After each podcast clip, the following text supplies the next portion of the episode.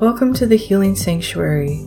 I'm your host, Melissa Field, and this week I'm going to be talking about negative self talk.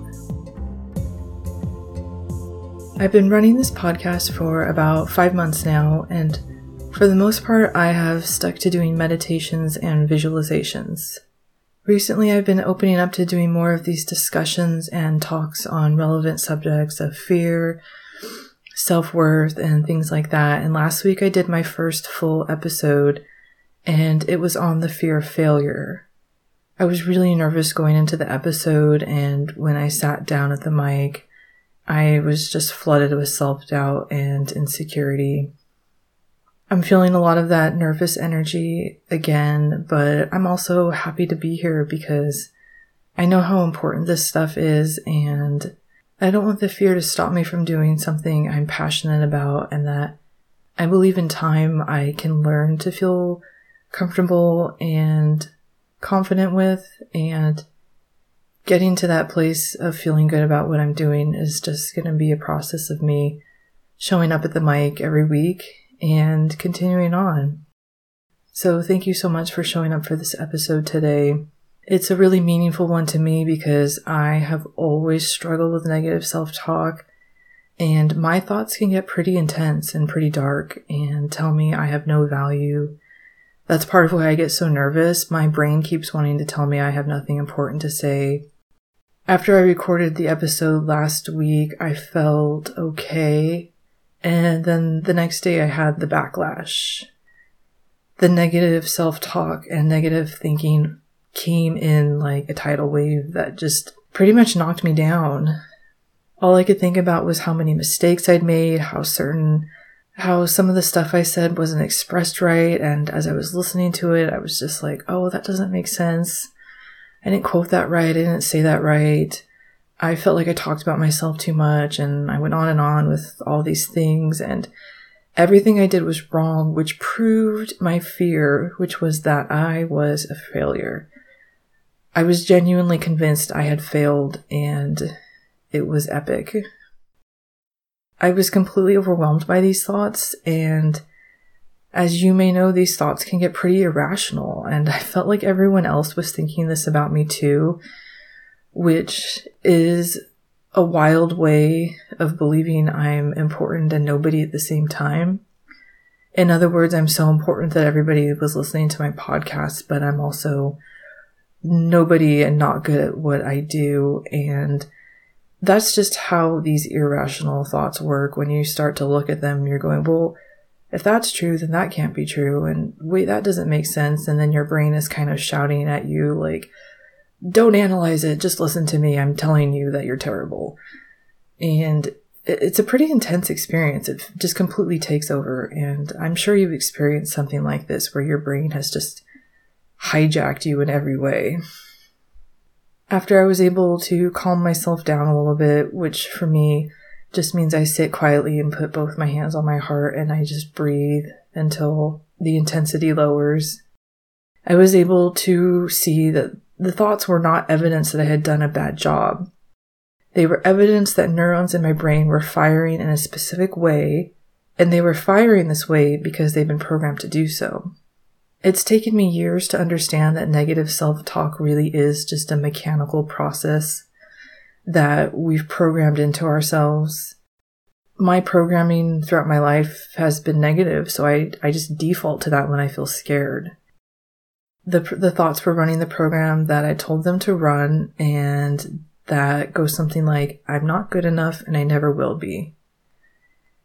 Now, if through my life I programmed myself with a different story, I'd be hearing different thoughts, and a different story would run, such as, "That was a good first try. I learned something, and next time I'll do better." The thing is, is because the thoughts run no matter what's happening, they run the program that I've told them to run. Even if I had done a quote unquote perfect episode, I would have still heard the negative thoughts. And that took me a long time to learn also that nothing outside of me would ever change these thoughts. I would never be perfect enough or achieve enough to change the thoughts. The thoughts had to change from within. So basically, whatever I deemed the episode to be good or bad, successful or a failure, was always going to be entirely based on perception, and the perception is based on the way the neurons in my brain formed. Because I saw this supposed evidence, I took it as a fact that I wasn't good enough and I never would be. And I felt this so strongly that it felt like a fact of the universe. Like, like it was as true as if gravity is always present. The fact that I was holding on to was that Melissa isn't good enough and she never will be. The only reason it felt like a fact is because it runs so often in my brain. It's pretty much on autopilot. It's just kind of always there chiming in and that familiarity, that's what tricks us into thinking these negative thoughts are true. Familiarity has a really funny effect on our brain. If we see or hear something enough, we will come to believe it's true. The amazing thing is, is if I had a positive belief system and positive self-talk, if that is the program that was running, I would have believed that just as much. I would have looked for evidence of my success and of my courage, of what I had done right, but I wasn't looking for any of that evidence.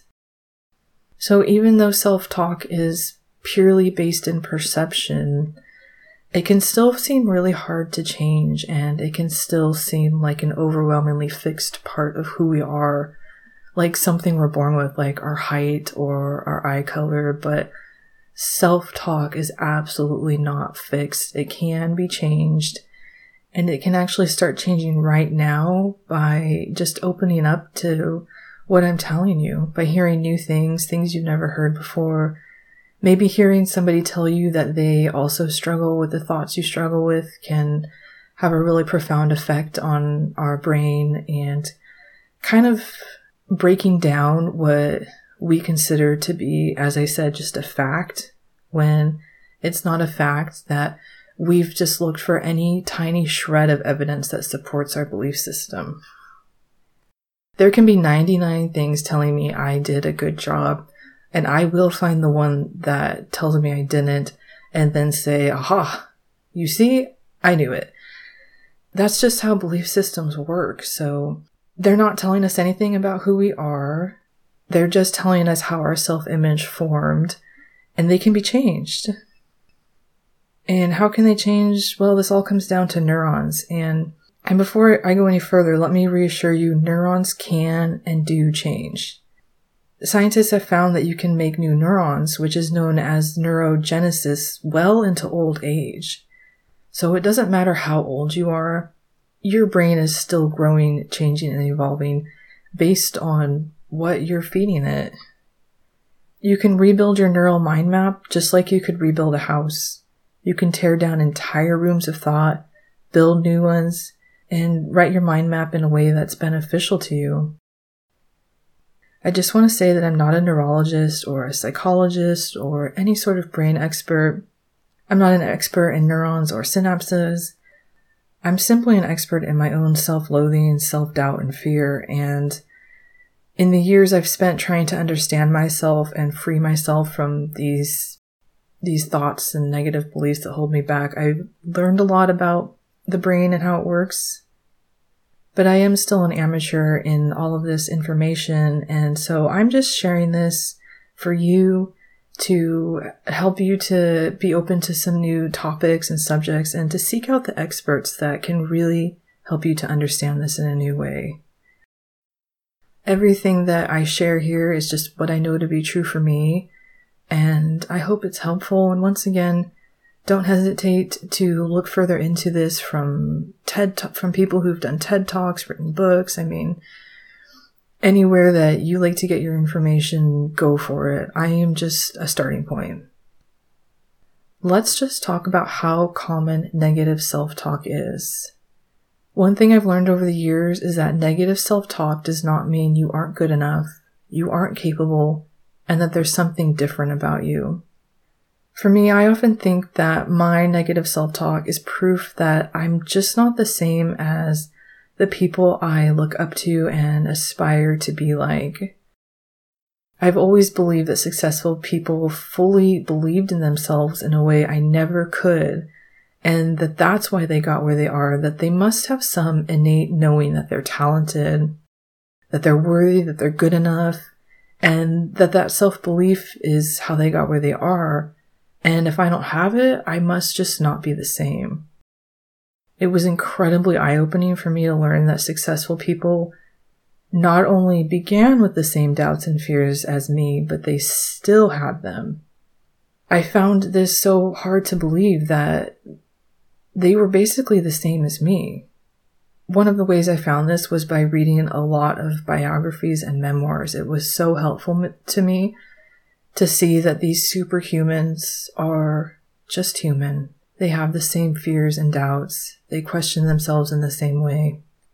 They don't walk into experience an experience thinking, I'm the best and I deserve to be here.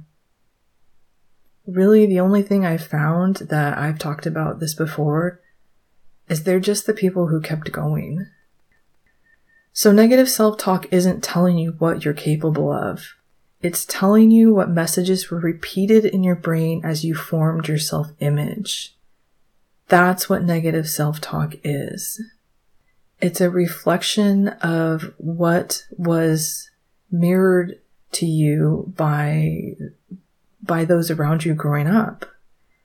It may have been things said to you, or it may have been the actual behavior of the people who were modeling how to be an adult for you.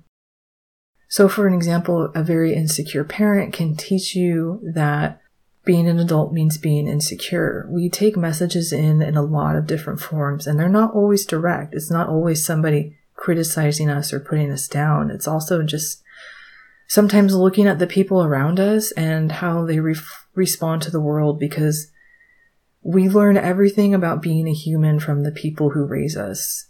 We learn how to write, how to speak, how to eat, even how to go to the bathroom and we learn how to have confidence or not. The messages you receive most likely came from your parents or your caregiver, but they may have also not been from the people directly responsible for raising you. It could have been teachers, society, magazines.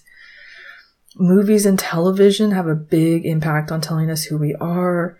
Your church may have had messages for you going to your friends' houses, you were getting different messages. There's a lot of information coming at us when we're children that we don't really know how to process until much later.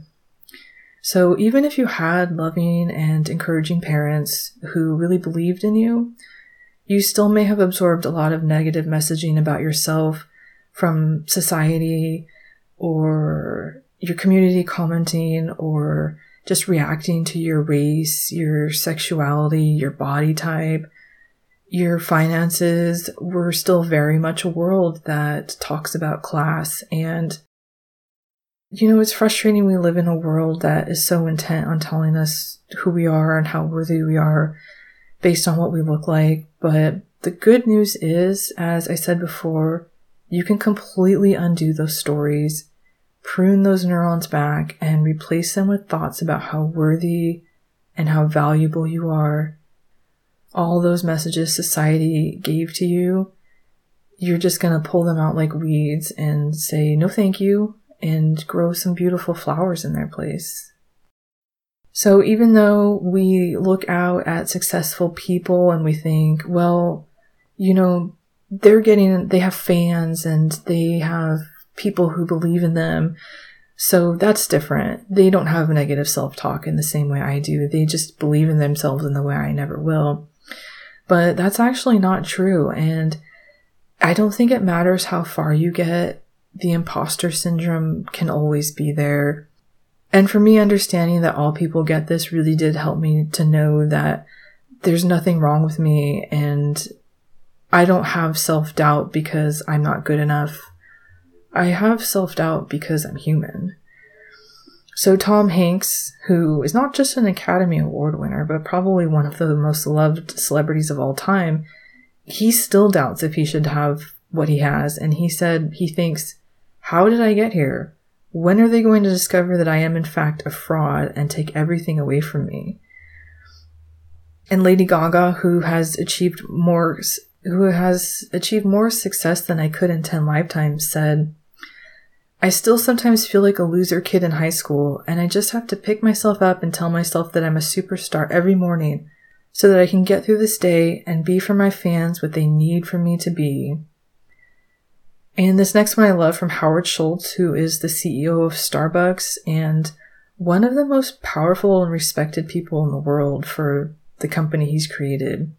You might not like Starbucks, and I totally get that, but he is still very successful. And he said out loud what very few do, which is that he doubts his leadership ability.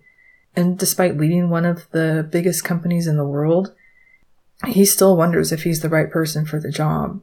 He said, Very few people, whether you've been in that job before or not, get into the seat and believe today that they are now qualified to be the CEO. They're not going to tell you that, but it's true. So even for people who get to the top and they're running the company because, you know, people believed in them enough to get them there or they just made the right choices, they're still wondering, am I good enough? Am I the right person for the job? And this list goes on and on. While looking for examples of this, I found stories about how Adele gets so nervous she throws up before shows how Maya Angelou felt with each new book she wrote, people would finally realize she wasn't a good writer. Um, Penelope Cruz, the actress, said that every time she starts a new movie, every single time, she thinks she's going to get fired. She thinks this is the time they're going to see, you know what? She's just not that good. And she makes it through because she is good enough. These voices, they aren't telling us the truth.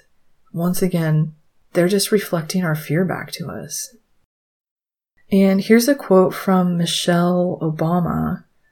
I had to overcome the question, Am I good enough? She said when speaking about her time at Princeton.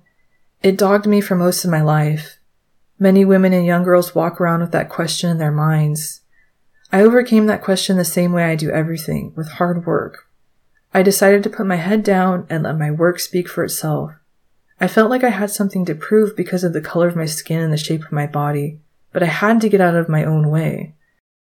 And then she talked about how even though she got through that, imposter syndrome, syndrome still affects her.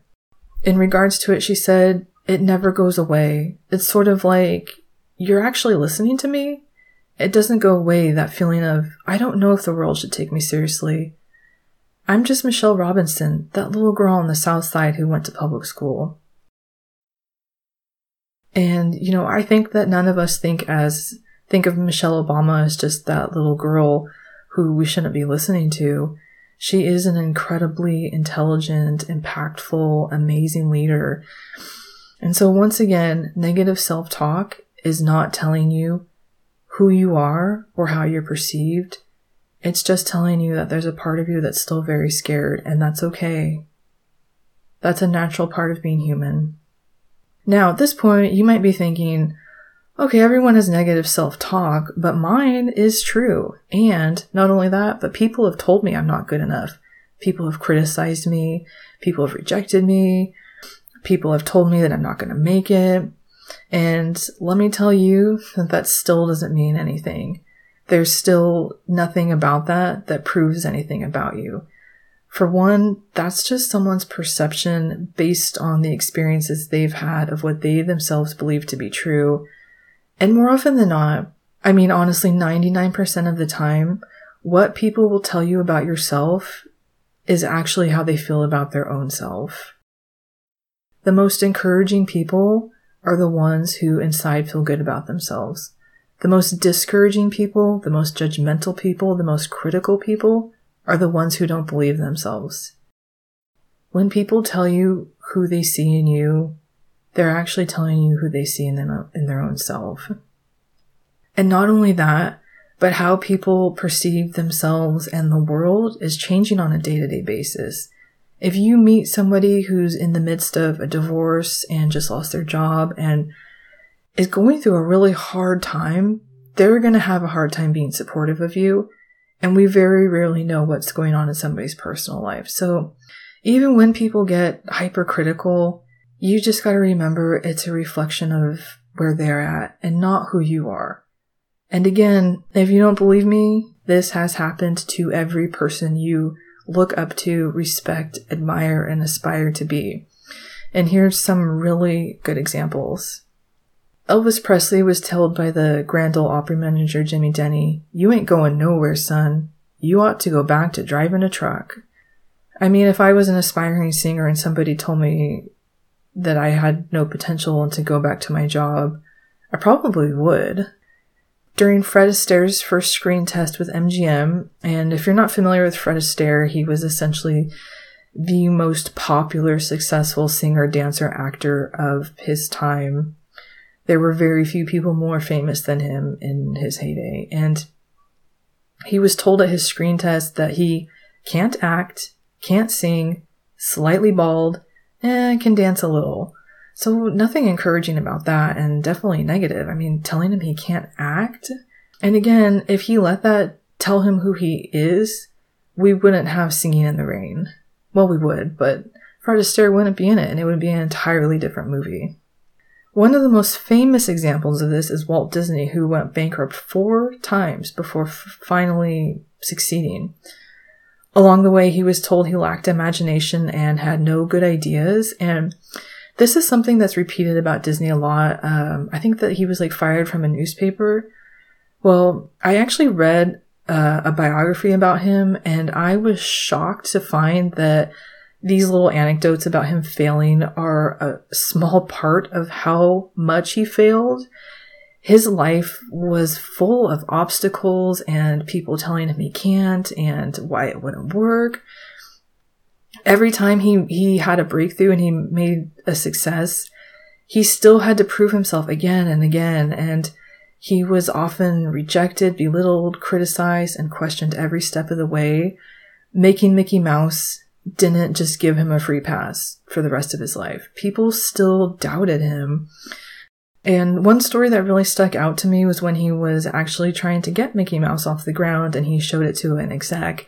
And the guy doubled over, the guy doubled over with laughter with tears in his eyes laughing at Walt's face about how stupid he thought it was, and Walt was absolutely humiliated and dejected by this. Um, but it didn't stop him because, you know, I guess he just knew that other people couldn't tell him what was possible. And so, you know, if people in your life have, have tried to tell you critical things, negative things, to tell you who they think you are, let me just tell you that when somebody doesn't like you or what you're doing, that doesn't mean they know what they're talking about. If you can create Mickey Mouse, arguably one of the most successful icons of all time, and have people rejecting it and laughing at it because they think it's nothing, then what people are telling you about what's good enough and what's not is that's pretty meaningless. So now that we've covered how common negative self-talk is, let's get back to talking about neurons. When it comes to negative self talk, I think that we're taught that the way to counter it is with positive self talk, with affirmations and thinking positive things about ourselves. And I find this to be pretty misguided. For me, it was much more helpful to just understand my brain and how it works and how did this all start. So for me, learning about neurons was really a huge step in changing my self talk because it helped me to take things that seemed completely abstract, like self image and belief systems, and see them for the very real, tangible, solid things they are. I could see them not like, you know, clouds floating through the sky of what do I do with that, but more like building blocks that I could move around and touch them and hold them, and they were things I could work with. Before understanding neurons, thoughts just seemed like unknowable, mysterious things, and um, and then I began to understand that they weren't that mysterious. They're, but they're just biology and chemistry. Learning about neurons helped me to understand my thoughts aren't these overwhelming tidal waves that come out of nowhere that I have no control over, but in fact, they're just neurons firing. When the neurons fire, a chemical is released and the chemical goes through my body.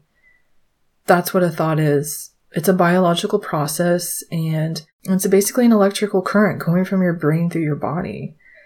Once I had a basic understanding, I realized that changing my thoughts was something like tearing up one road and building another. Change suddenly was not only possible for me, but I realized that my brain was built in a way that it supported this process. Being able to change our brains is an inbuilt part of who we are. It might not feel like it, but it's entirely natural and organic for your brain to recreate itself and to create a whole new image of you. Everything within you is supporting you changing your self talk. When you go through the process, it can feel like there's a lot of resistance, and I'll tell you why in a moment. And once you understand that, it might help you to work through that resistance a little bit better and realize it's not a stopping point, but it's just a part of the rebuilding. I just want to say again that I'm not an expert in this and I don't feel comfortable giving a detailed explanation of something I'm still learning about myself. I'm still learning about neurons, neurology, synapses, and everything in between, and I'm doing my best here to share some basics with you. But because I'm so passionate about this and interested in this, and I understand how important it is, I am going to continue to share what I'm learning in future episodes. So hopefully through the episodes, we, we get a much better understanding about this together. Neurons are so essential to everything about who we are. Your brain's neural network is a map of how you see yourself in the world. It's part of your larger nervous system, and the neurons in your mind and body are in a constant feedback loop with each other. Your brain receives stimuli from the external world, it filters it through your neural network, and it draws conclusions based on previous experiences that cause synapses to fire together. When the neurons are firing, a chemical is released and it's carried down through your body through an electrical current.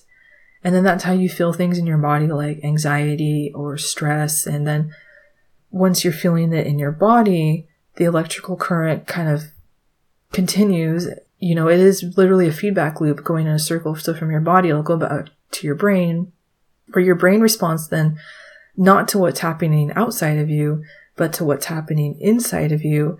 And then if you, you know what you're feeling is maybe making it feel a little tight in your chest, then your brain says, okay, I can't breathe. Something really bad is happening.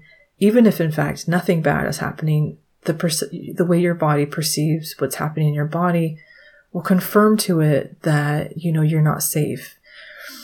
So when we change our neural network, we're changing our whole mind body experience. It's so powerful and amazing.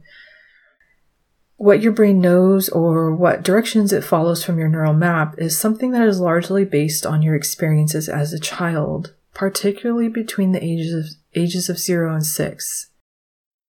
For a long time, it was believed that whatever mental mind map you had developed by the age of six was a fixed thing. It's who you were, and it couldn't change.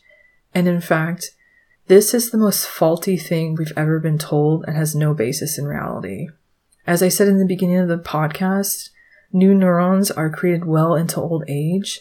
And depending on how much you put into this, actually, you can have a brain as active and formative as in your younger years, like through learning a second language and doing things that stimulate your brain.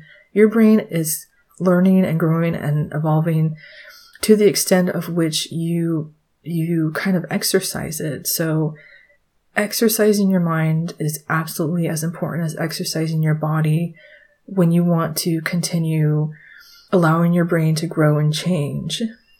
And so the reason people didn't think that we could change after the age of six was we just didn't understand neurons and neuro, neuroplasticity and what this change entailed, that it was a process. It was steps had to be taken continually. It wasn't just you pushed a button and you were a different person.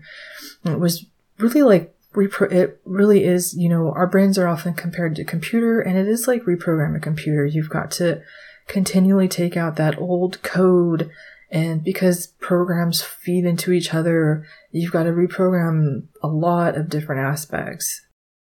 But the change is possible and it can happen at any time. So what are the kinds of things that develop in us as children before the age of six? Let's say as a child, you experience a lot of emotional neglect. your parents were stressed out and overwhelmed and they just couldn't be there for you to meet your emotional needs. They may have been drowning in their, their own emotional dysregulation. They may have been working a lot of jobs and unsure how they're going to pay the bills. But when you went to them and you needed love or support or comfort, they just couldn't be there for you. And they may have literally not been there. And you might have literally been on your own, or they may have been present, but they couldn't be there in a way to meet your very real needs. As a child, you perceive yourself as being rejected neurons in your brain begin firing together and a story takes root that says something like, I am not loved, I am not worthy of love. And of course, no child is not worthy of love. But because as children we have such limited information, and so we become up with this limited story that's not true. It's just based on limited information of people who didn't have the capacity to give us what we needed because of whatever experiences they had pretty much gone through. So as you grow older, you have this program that keeps running. I am not loved. I am not worthy of love. And your brain returns to this neural network over and over. It becomes like a riverbed and everything just flows down it easy and quick. And because it's already there, it's the most efficient path for your brain's electricity to follow. And because so much energy, literal electricity, is flowing down this river, it becomes a dominant pathway. Other rivers begin to flow off of it and into it, and now your life begins to follow the pattern of this story. You believe wholeheartedly you are not worthy of love, and so you push people away and you do what you can to keep yourself safe because deep down you do know you're worthy of feeling safe, and this is the only way you know how to do it. You want to feel safe, and so you push people away and you put up walls, and then the people in your life will misunderstand this as you actually rejecting them. And so then they'll pull away, sometimes leave you completely. Maybe they won't open up to you and you just won't feel a connection with them. And it's not because they don't love you, they're just responding to the actions that you're doing based on the story that's in running through your brain. Your story is trying to keep you safe, but unfortunately, this usually results in you feeling hurt and betrayed and not safe. And because of this, you've now confirmed people will always leave you. You'll never be close to people you are not loved, you are not worthy of love. And the story just gets confirmed, which makes you put more walls up, which pushes people away, which makes it harder to feel loved and safe. And the cycle goes on and on and on and on. Thus, this thought that began so many years ago has now become something that feels like a fact. And that's where I was saying in the beginning that these these things feel like facts, but they're not facts. They're just programs that have been running so long we can't remember a time before they were. So this story of I'm not loved, I'm not worthy of love, it's really a distortion of reality. It's us almost forcing the outside world to fit our internal story. When our negative self-talk results in something like this, where we don't feel safe, so we push people away and then we feel rejected and we don't feel safe and on and on and on it becomes something that's often reter- referred to as self sabotage or a self fulfilling prophecy. I'm not really a big fan of this terminology because I think it can feel a little judgmental as if it's intentional or something we want, something that we're benefiting from. But it's never intentional. It's not something we're trying to do to ourselves. And I just want to remind you that you're not doing it on purpose. You're not doing it because you want to hurt yourself or anyone around you. It's not your fault your neurons are firing in this way. There's nothing wrong with you, your brain, or how you think. You know, I gave the example of somebody feeling emotionally neglected and then creating the story, I'm not loved, I'm not worthy of love, but there are millions of different stories that develop in this way that give us this distorted sense of reality. And all it is, is you're following a map you drew when you were five years old. So give your five year old self some love and say, hey, you know what? You did the best you could with what you knew, but it's time to update this map with all the new things we know now.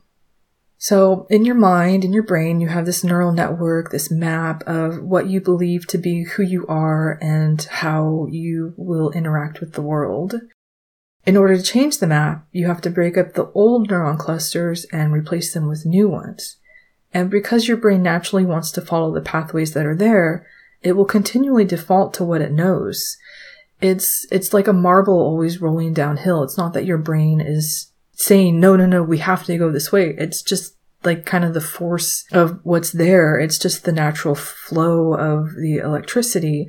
And this is where that resistance comes in that makes us think that change is impossible or it's never going to happen. It's because it does take effort to root up the one dominant pathway and then shift over to a different pathway it's it's like if you tore up the road of your street that's going to take time and effort. And then to build a new one will take more time and effort. So all along the way we might be thinking oh it doesn't work or it's not possible for me. But it's really just that you're mid construction and you just got to keep going. When your brain is defaulting to these negative thoughts that feel familiar you don't want to think well my brain keeps going there so that must be all there is for me. It must be true. It's just you're mid process. Don't give up. Keep going. And depending on your childhood, if you were, you know, abused or there was a lot of trauma or a lot of chaos is going to determine, you know, what this is going to look like for you. So don't compare yourself to anybody else who's changing. You're on your own path, going at your own rate and you know what's right for you. You know what you need. You know what you've been through. And no matter how you go about it, you deserve to feel loved and to feel worthy and to feel your brain working for you and in a posit- in a way that feels good. So for me, when I'm facing a, re- a repeated negative thought, such as I'm a loser, which is something I used to think a lot. I mean, it would just be there like a, like on a trigger. Sometimes I would just even wake up and the first thing I would think is like, oh, I'm such a loser. It was so repetitive and natural that I know I, I didn't think I would ever root it out, but it's actually gone down about 90%. So I'm giving you all of this information based on the knowledge that you can change. Change is possible. I've seen it in myself. So when I had this thought, "I'm such a loser. I just began telling myself, this is a thought based on false information. That was the most helpful thing to me because I no longer felt like I was fighting myself or that I had to change anything. If you've ever tried to change a thought and then you couldn't, there can be a real backlash to that where you feel like you failed again, you failed at changing your own thoughts. That's a really common experience. So going neutral was best way I found to deal with these, to just say to myself, this is a thought based on false information. And then I would leave it at that. I wouldn't try to do any positive affirmations or remind myself why I'm great or, you know, about my friends who like me and that there's people who don't think this. No arguing, no trying to put anything else in place.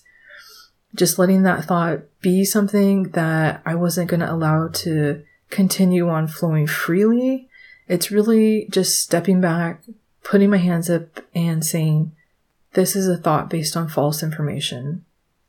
Trying to do positive affirmations when you're feeling negative usually ends up making you feel worse. For me, it feels like I'm lying to myself or like I'm trying to cover a pile of steaming garbage with a tablecloth. The garbage is obviously still there. What did work for me and what I am a huge advocate of is meditation. When you get relaxed and go into a medita- meditative state, excuse me, meditative state, meditative, meditative, eh. you go into a meditative state, your brain will do something that scientists are still trying to understand. What science does know is meditation absolutely changes the brain for the better. They have done so much research and brain scanning of people who meditate and how it changes them over time. And the evidence does not lie. Your brain reforms and rebuilds while you meditate in ways that benefit you. It's so powerful and so wonderful. Meditation is a beautiful way to start breaking up the old map and clearing the way for the new one that you want to write. So as you clear your mind through meditation, the fastest way I know to redraw the map and to begin writing a new program is through visualization. Visualizing yourself as confident, happy, and whatever you want to be is extremely powerful. This is also something that science has researched, and in my next episode, I'm going to do a full discussion on the difference between meditation and visualization, what we know about how they work, how to use them, and why they're both important. Meditation is really kind of the focus right now of um, mental well-being, but visualization it's so important and I hope you'll join me next week when we get into this. I'm really excited about it. But meditation is not the only way to change your neural map. Another way is by changing your daily habits. And I don't mean changing where you start writing positive affirmations, but just changing how you go about your day, changing your routine. When you start doing things different, your brain will take notice and it will be forced to start creating and using new pathways. It will remind your brain that it's malleable, it's changeable, and it'll essentially become comfortable with being uncomfortable. It will learn to embrace the new.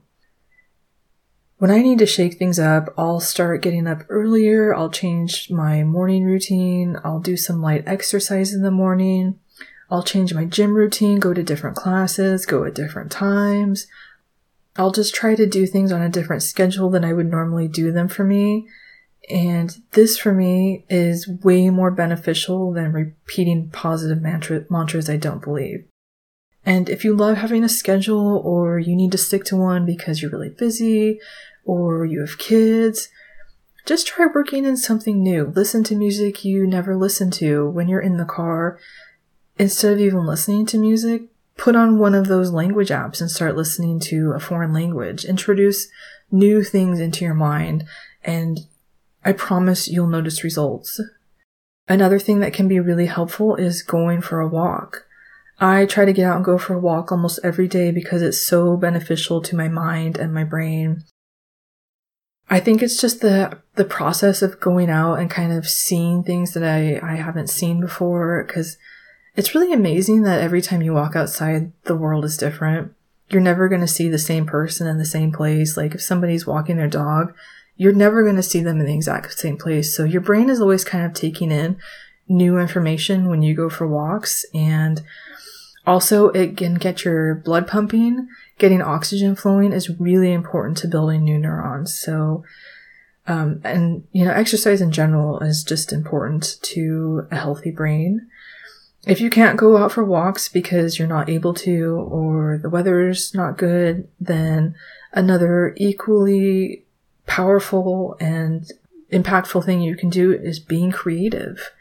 Try painting with some watercolors, writing a haiku, if your kids are drawing, sit at the table and pick up some crayons and color with them. It doesn't have to be anything big or serious or or take up too much more of your time, but being creative is super super good for brain health and brain malleability. Another thing that's really helpful is to do body movements that feel strange or unusual to you. This will help your brain to break out of repetitive thinking and open up to new thoughts and, and new, new neurons. It's one of the main reasons yoga provides so much healing for people. People start moving their body into positions they never have before, which of course is deeply uncomfortable. I think everybody's uncomfortable the first time they try yoga. And this is so good for not just your body, but it literally opens the mind up to new experiences and breaks up repetition. But yoga isn't the only way to do this. I just happen to like yoga, but you can also do it through spontaneous movement and dancing freely when you're home alone or doing something weird like clap 10 times and snap 20.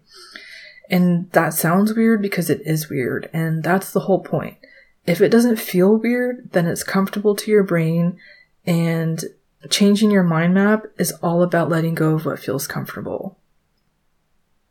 And honestly, at its root, that's all negative thinking is. It's thoughts we've thought so much they feel comfortable. They don't feel good, but they feel as if they belong there, and this is entirely an illusion.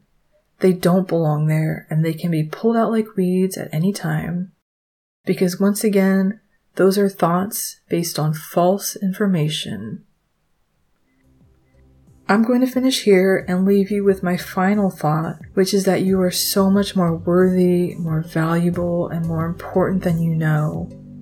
Your brain might be trying to convince you otherwise, and if it is, all you gotta say is, these are thoughts based on false information.